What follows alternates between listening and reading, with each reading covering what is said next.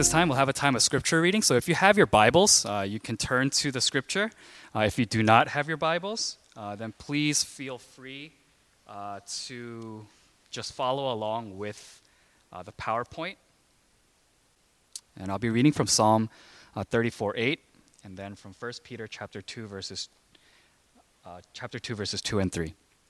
listen now to the word of God. Taste and see that the Lord is good. Blessed is the one who takes refuge in him. Uh, that's Psalm 34 8. And from 1 Peter 2 2 3. Like newborn babies, crave pure spiritual milk, milk, so that by it you may grow up in your salvation. Uh, now that you have tasted that the Lord is good. Uh, this is the word of the Lord. Thanks be to God. Uh, and I will pray before we go into today's message. I can already tell that in this service I'm praying a lot. Maybe we'll have to make some kind of adjustment for that. Uh, but let's pray before we go into the word today. Uh, God, we thank you for your word, uh, for it is your grace, for it is your revelation, for it is your love for us, uh, that you give us words uh, so that we know what to live by, uh, so that we know how to please you, so that we know how to have relationship with you.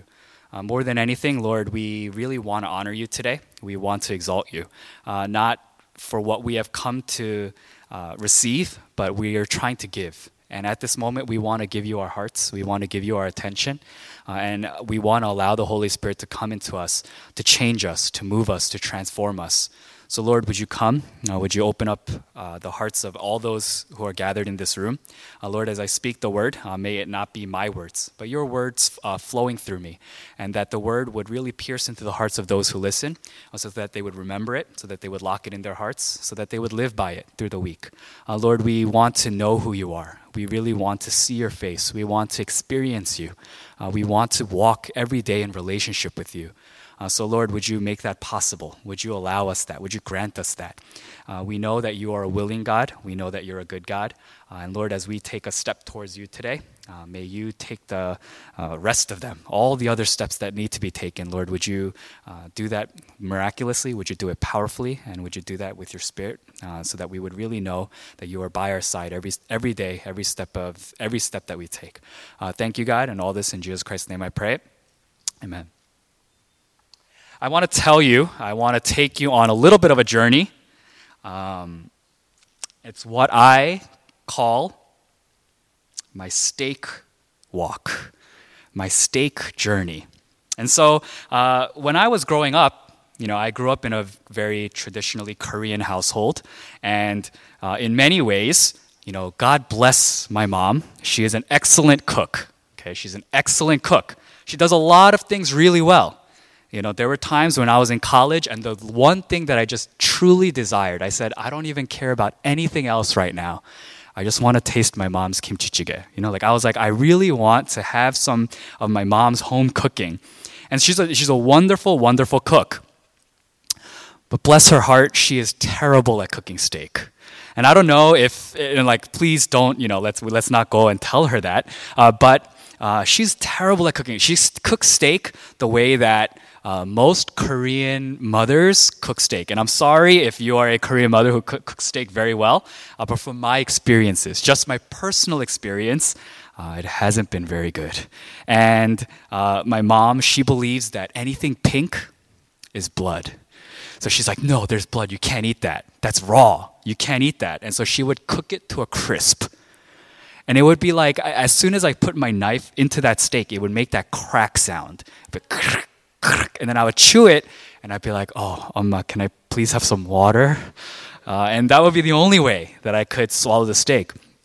And uh, as fortune would have it, it, growing up in my neighborhood, uh, luckily, uh, when I was about seven or eight years old, the steakhouse came in right down the block from my house, and I said, "Thank you." Now, when we eat steak, maybe we can just go down the street and we can eat steak there. And so on, you know, important days or birthdays or special occasions, uh, we would go down there to eat some steak. And it was the first time I tasted it, and I said, "Wow, salt! This tastes like something. This tastes different."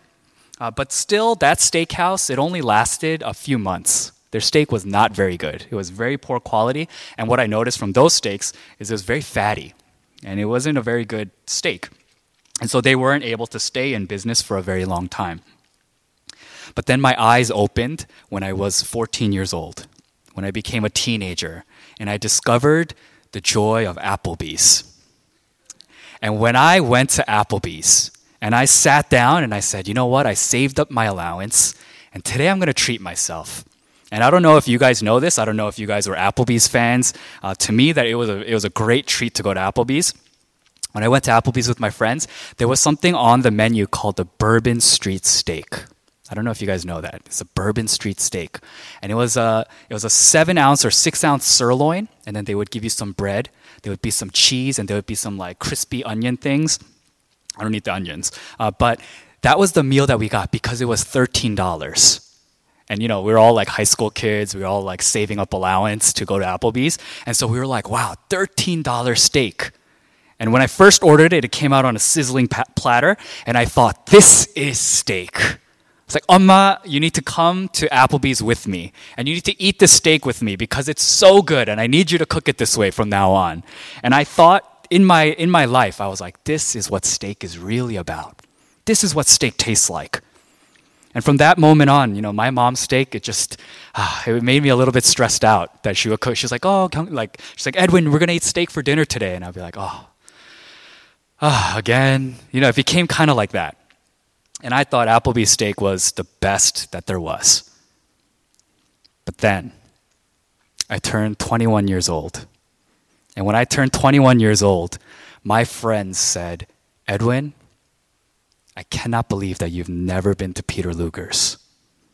They said, For your 21st birthday, we're going to take you to Peter Luger's. And I went to Peter Luger's without thinking about anything. At that point, all the steak that I'd eaten, it was like, okay, I ate some steak at my Komo's house and you know, it was very similar to my mom's. And then I, you know, I had steak at home and my mom would cook it and you know, I ate some steak at Sizzler and at Applebee's, but I was like, you know, it's so expensive. You know, is it really worth it? And I remember I walked in and actually we went in for lunch. I walked into Peter Luger's and I sat down and I was like, well, steak is steak. And I have to act impressed because my friends were like, "We're gonna pay for this for you. Like anything you want, any like cut you want, as much steak as you want, we're gonna pay for this meal." And I was like, "All right, let's get the." Uh, there were four of us, and we got a porterhouse for six.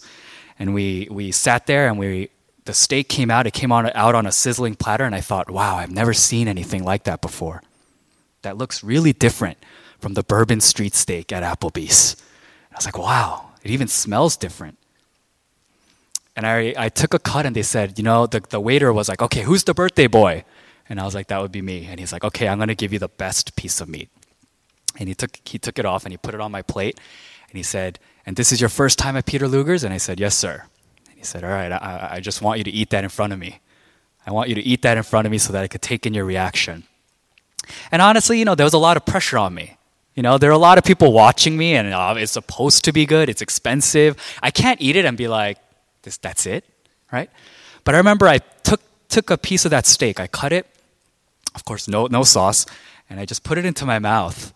And I thought to myself, what have I been eating for 21 years? I was like, this is steak. And I was like, man, oh, mom, you tricked me. All those days that steak dinners used to stress me out, this is steak. And it just kind of like melted in my, it was just, it was crispy on the outside it was soft on the inside, and it just had this buttery, nice, it had this nice beefy taste. And it's something that I can never really express to you. And that's the shame of it all. And that's kind of the idea. And that's the idea that I kind of had throughout this week. It's not even just this week as I was preparing for this sermon, but it's something that we've been praying about, something that I've been thinking about, something that's been deeply in my heart uh, for the past few months, especially as we were le- praying for the youth group retreat that we were going on. And, and the prayer that we had was God, just let them see. Just let them see how sweet it is. Let them see how good it is to be in your presence. And what I was thinking about uh, through this week and through uh, my prayers for them, uh, because uh, so for some background information, uh, some of our youth group students we went on a retreat, winter retreat.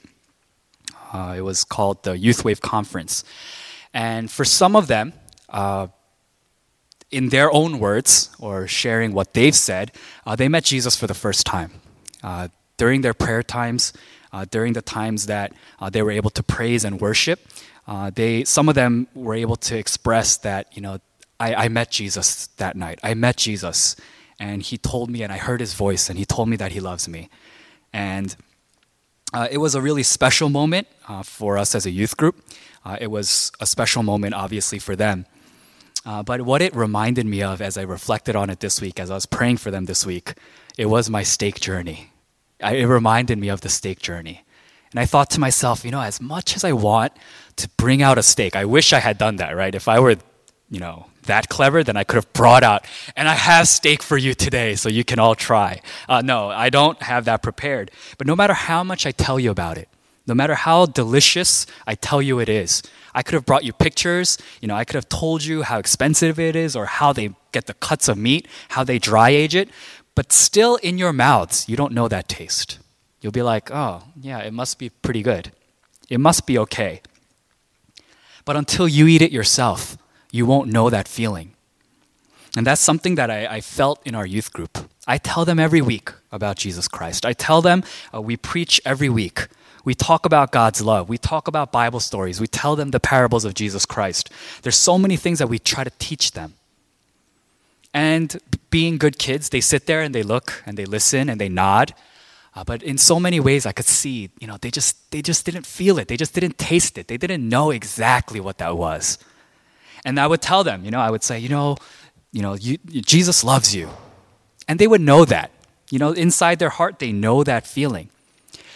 But I really believe that by the grace of God, and because God is a good father who wanted to meet his children, that they tasted that for the first time at this retreat.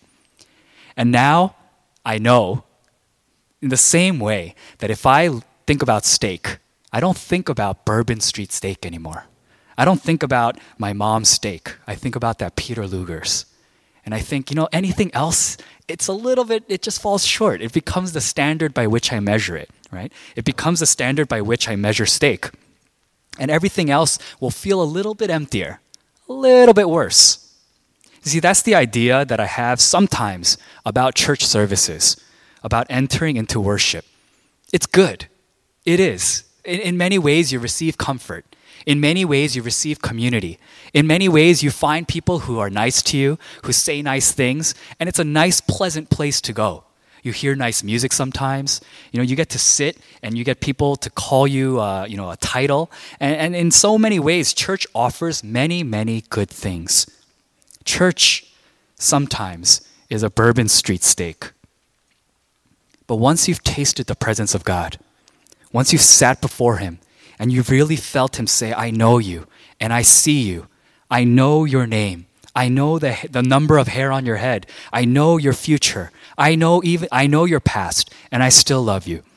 You see until we've experienced that, then we're still we're letting something that is far inferior become what we desire, what we seek, what we look for in our church service, in our church and Sunday services. It is kind of a very strange thing that we do. But for some reason in our churches, we perpetuate that. Let's just make it a nice place. Let's just do a good job. Let's make it flow smoothly. But what about the presence of God? What about being able to taste His goodness?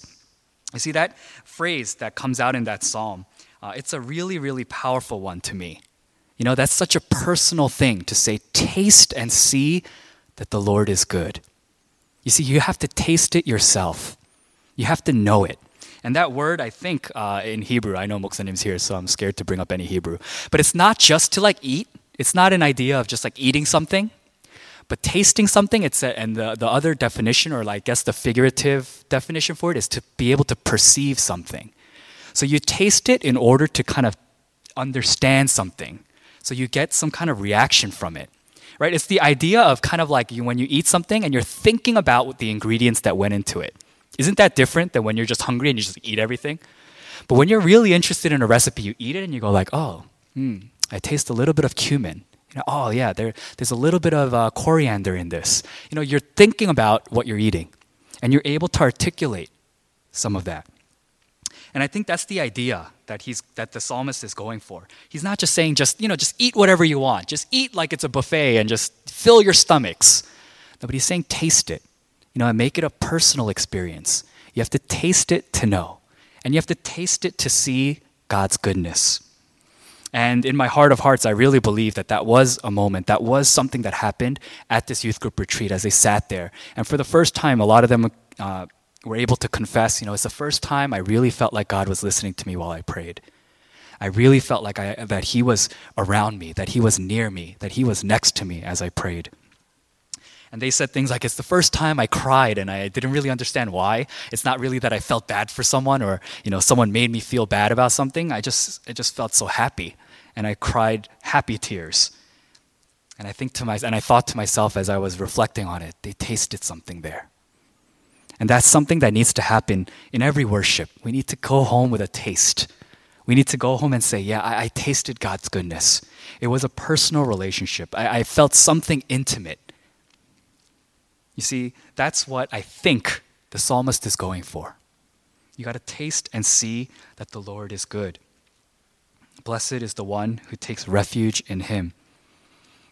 And too often in our Sunday services, uh, we're willing to kind of taste something else. You know, we taste the things we want to taste, or we taste just based on you know what our expect- expectations are or what our past experiences are. But you got to taste and see that the Lord is good. That's something that's real. That's something that's lasting. And then uh, when I thought about the taste aspect, I thought, you know, but you can't just leave it there. That's the other thing. You can't just leave it at the taste, right? And that's something that I really thought about and I really pray about with our youth group students uh, that they can't just go, okay, you tasted it, good for you. You know, now go live your lives. You see, that taste is supposed to develop something inside of you. See, once you've eaten a Peter Luger steak, you want it again. You need to taste it again. Go, oh man, I, I'm starting to forget what it tasted like and that's honest. I wrote that down. I was like, I'm starting to forget what Peter Luger's tastes like. So if anybody wants to take me to Peter Luger's, uh, you are welcome to. Uh, yeah, if it's your first time and you're like, oh, you know what, we need, we're not sure what to order, so we need to bring uh, Pastor Edwin along so that he could help us order. Hey, I'm free whenever you are. Uh, but the idea is once you've tasted it, the idea is now that you've tasted that the Lord is good, what does, what does Peter teach? You have to crave that pure spiritual milk so that you may grow in your salvation. You see, once you have a taste, you're supposed to desire more. You can't just say, okay, I've tasted it and it's over now. I'm good. I figured it out. I'm a Christian now. Let me just live my life. No, you have to crave more. I know that it's getting kind of redundant and repetitive, but I have a niece and because I spend time with her and because I super love her, she's become like most of my sermon illustrations. But you have to see the way that my niece, when she is going to be fed right before she's going to eat and she sees the milk coming, there's this like desperation in her voice. She's like, ah, ah, ah, right? And no one taught her that. She just knows, right? And it would be weird. It would be weird if a baby at some point was like, no, I'm good. I don't need milk uh, you know, I'm good. I'm kind of full. I, I, you know, I've gained a lot of weight. I'm okay. You know, but she's not like that. She's, she's gained a lot of weight. But every time she sees that milk, she desires more. And she wants more. And as soon as my brother-in-law or my sister, they take away the bottle to, to burp her, oh my, you hear all kinds of noises that I didn't think that a four-month-old could make. Because she's so desperate for that again. She wants that milk. She want, she doesn't know it, but in, in some way she's saying, I want to grow. You know, I want to be fed. I want nutrition. And so because of that, you know, you'll see if you ever seen pictures of her when she was born, she was really thin. She was really frail. A tiny baby. I think she was like six pounds something. And these days she's up to like 15. And she's plump. And why? Because she desires that milk. Because she looks at it and she goes, I need that. I want that. Don't take it away from me. And I think about that and I, I look at her and I look at that and I go, do we really do that when we look at God's presence? In the face of God, do we desire Him that way? Do we have that hunger for Him? Or sometimes is it just like, oh, we're good. You know, this week we're good. I'm not fed, I didn't eat, but you know, I have some leftover from last week. You know, I'm good here. I don't think that's what God desires. Once we taste His goodness, once we're in His presence, once we've heard His voice, once we've experienced it, we have to say, God, now more. I'm hungry for you. I want more of you. I desire you more and more. And that's something that I really uh, thought about during this time to put together our English service. I know, as I stated in the beginning, there's a lot of pressure when it comes to something like this. People are like, oh, how many people came? I, I guarantee you, for those of you who are attending this service, people who didn't see or who didn't attend, they'll be like, oh, how many people were there? Oh, how was it? You know, was it good? Did you like it? You know, like, th- those are the types of questions that will come out. And so as I was thinking about this service, I thought, you know, there's a lot of there's a lot that could go into it. You know, even for me uh, as a young pastor, there's a lot like I want people to think I'm good at leading service. I want people to think, yeah, he has experience in English ministry and blah. You know, like I want people to think that I did a good job. And that's a temptation that I have to fight. And that's something that we have to together as a group, we have to resist. What we want is the presence of God to be here. And what we want is everyone to go home and say, yeah, I tasted a bit of it. And it was so good. It was so sweet. To sit in God's presence, man, that was an amazing thing. So, beyond whatever clever words I could say or whatever strategies we could make to make the worship better or make it more attractive, God's presence. You know, God's intimate presence. The fact that He loves you, the fact that He knows you, and that He wants to spend time with you, that's the attractive part. That's the thing that will put people, you know, really at ease when they come into worship.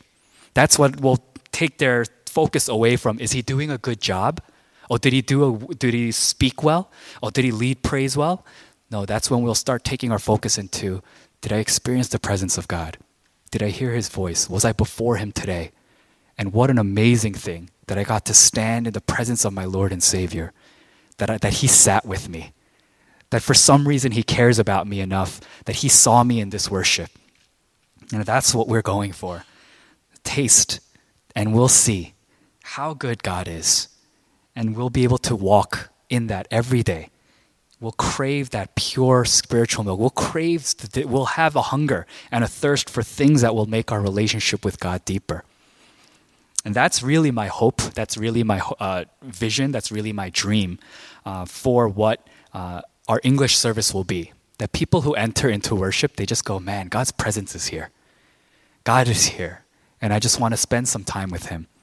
So, more than doing a good job or being very strategic or tactical with our decisions, uh, really what we want to usher in is the presence of God in this place. I hope and pray that that will be your prayer as well uh, for our English service, uh, for our church as a whole. Uh, that as they enter into this place, that people will say, I tasted something and it was different. And because it was different, nothing else, nothing short will satisfy me anymore. I tell you the truth, my mom still brings up steak. Once in a while, she goes, Edwin, should we eat steak tonight? And I tell her, Mom, I'll cook it. Mom, you buy the meat and I will cook it on the grill for us. You see, once you get that taste of that steak that's so buttery and that just melts in your mouth, it just makes you go, man, this is this is living. This is life. See, once you have that, then all the imitations, all the things that look like a steak, that call themselves steaks, it just doesn't add up anymore. Let's stop settling in worship for things that don't really, really bring the presence of God into our hearts. Let's stop settling for times where we come into service and we say, you know, it was a nice service. It was a pleasant service. I got along with the people around me, but I didn't experience the presence of God. I didn't experience God touching my heart. I didn't experience the Holy Spirit filling me that when I was singing the praises, I felt like God was right in front of me and I was singing the praises to Him. That when I was praying, I really felt that His ear was turned towards me, that His eyes were on me, and that He was listening to every word that I was speaking. That when the message was being said, I didn't just hear it as information, or wow, this is a very clever message, or wow, he put a lot of thought, or he put a lot of work into this sermon, but that you will hear the word of God talking directly into your heart, piercing your soul, and demanding something of you convicting you towards change and change and transformation. That you hear the voice of God in every Sunday service. Taste and see that the Lord is good. Once you taste it, you won't want to go back. You won't, you won't settle for less. And that's something that we will pray for together. That's something that I want really uh, our whole church, not just you know an English service, uh, but in our youth group services, in our nursery schools. You know, how lucky would it be to have tasted. It took me 21 years. How lucky would it be to eat that steak at a very young age and say, aha, this is this deliciousness. You know, we can do that in our Sunday schools, in our nursery schools as well, in our youth group, and in our adult services, where people think, you know, we're so used to service, we're so used to the routine of service that we have everything figured out. We know what's coming next. We know that right now this is going to be the, the hymn. We know right now that this is going to be a, you know, prayer by someone. No, but to really experience God, just to have a freshness and a newness in service. Uh, that's the heart that I pray with. And I really believe that's what the psalmist was getting after. You got to taste it and see for yourself. And what Peter was teaching was now that you've tasted, now that you've got a little glimpse, now that you've just seen a little bit of who God is, now you, cr- you crave that pure spiritual milk so that you grow. So you find ways to worship and enter into God's presence so that you will grow in your faith. As we leave this place today, uh, for those of you who've experienced that in the past, you know, I, I hope and pray that you'll reflect on it. You know, who were you? Where were you when God found you? That first moment where you heard Him speak your name, when you felt like He answered your prayer. You know, I, I hope that you'll leave this place reflecting on that, that you'll be able to find that once again, and you'll find that conviction and that joy and that passion uh, to worship in that way again. And for those of you who have not experienced that yet, my plea to you is don't settle for just being a good churchgoer anymore. Don't just settle for going through the Christian motions anymore, but deeply desire that relationship, deeply desire that taste. And say to yourself, it's not good enough just to go to church. But it's but I really want to taste it. I really want to see. I really want to experience God's Holy Spirit. And I really believe that once we think that way and once we open ourselves up in that way, that God will reveal himself to you uh, the same way he reveals himself to me, the same way that he's revealed himself to all the people in the Bible that reached out to him. May that be a desire in your heart. And as you think about that, may you really cherish and remember that taste. Don't lose it, but hold on to it, cling to it in your moments of darkness, in your moments of hopelessness, when your faith is weak, that you'll be able to remember that taste of God's presence and God's goodness. Let us pray. God, in the face of in, in the face of what is genuine, what's real, what's powerful, everything else just doesn't seem like it's enough anymore. But Lord, we confess that at times in our faith lives, in our church lives, we've allowed ourselves to be content with something that's below the standard. We've allowed ourselves to settle for just good enough or just pleasant enough. But God, we want to break that today. And we really, we really want your presence to really overwhelm us, to really flow into our hearts, that we would really be able to have a relationship with you once again. For those of us who have had it before and have forgotten what it tastes like, would you bring us back? Would you remind us again? For those of us who have never tasted it, who've never felt it, who don't know what it feels like, Lord, would you send your spirit? Would you send your presence into their lives, into our lives, so we could really feel that and know it for sure? God, we thank you. We pray that in every service that we do today, uh, whatever subsequent service that we attend, whatever we uh, do for the rest of the day. That, Lord, your presence would really, really come find us. That we would hear our names. That we would know that you listen to us. That you deeply love us. That you look past our mistakes and our sins, but you see us and you call us sons and daughters. You call us children of God. We thank you, God, and all this in Jesus Christ's name I pray. Amen. 주님의 이름만이 오직 주의 이름만 이곳에 있으